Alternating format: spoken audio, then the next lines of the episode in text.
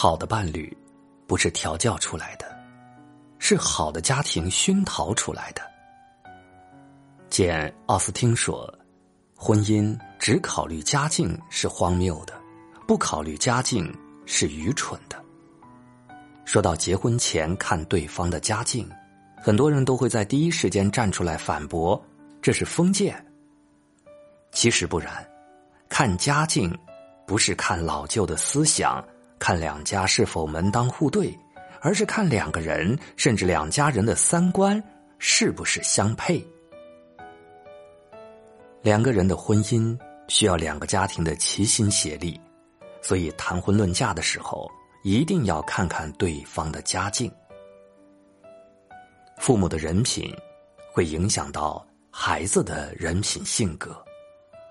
托尔斯泰说：“全部教育。”或者说，千分之九百九十九的教育，都要归结为榜样上，归结到父母自己的端正和完善上。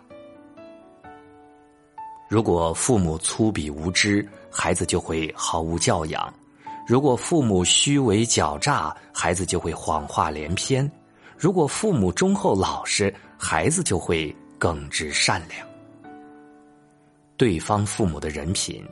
不仅决定着你和对方能不能长久而愉快的相处，也决定着双方家庭是否可以和睦的相处。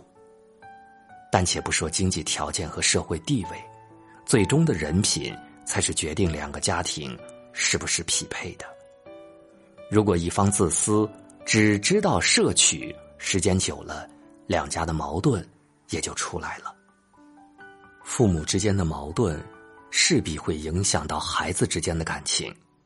看古今，因为丈母娘、婆婆而离婚的夫妻数不胜数。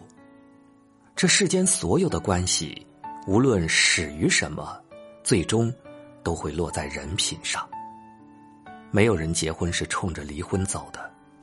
很多人婚后觉得很累，就是因为没有看好这一点。恋爱时，我们的眼里只有对方的优点，而结婚是要和对方的缺点过日子。所以，结婚前一定要去看对方的家境，看看对方父母的处世之道，儿女耳濡目染，必然受到影响。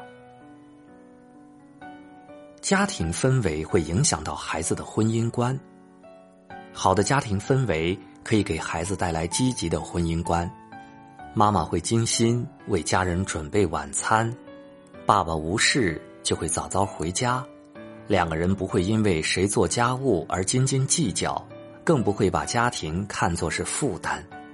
这样的父母会给孩子未来的生活带来正面的影响，比如喜欢赞美彼此的父母，孩子也会学会赞美，传递出幸福和快乐。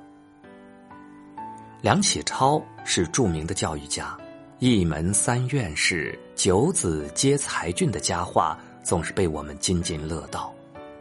但梁启超对妻子的态度更让人敬佩。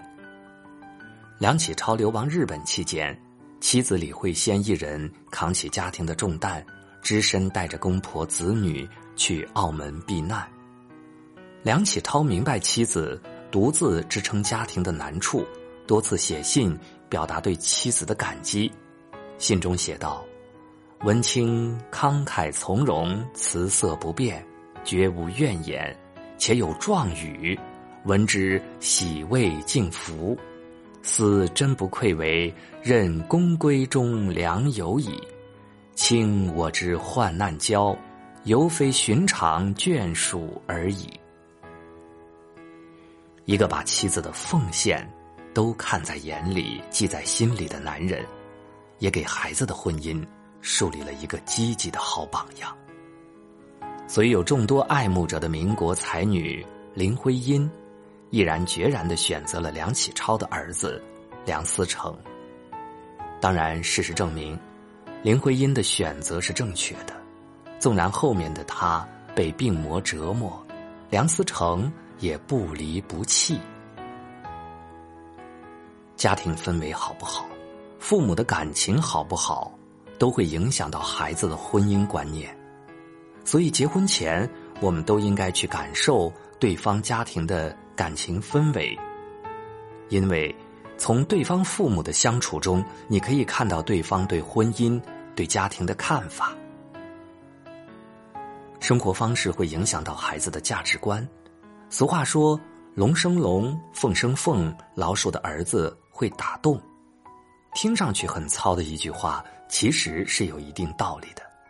比如，父母是很节俭的人，孩子自然不会铺张浪费；父母是爱读书的人，孩子也会受到书籍的熏陶。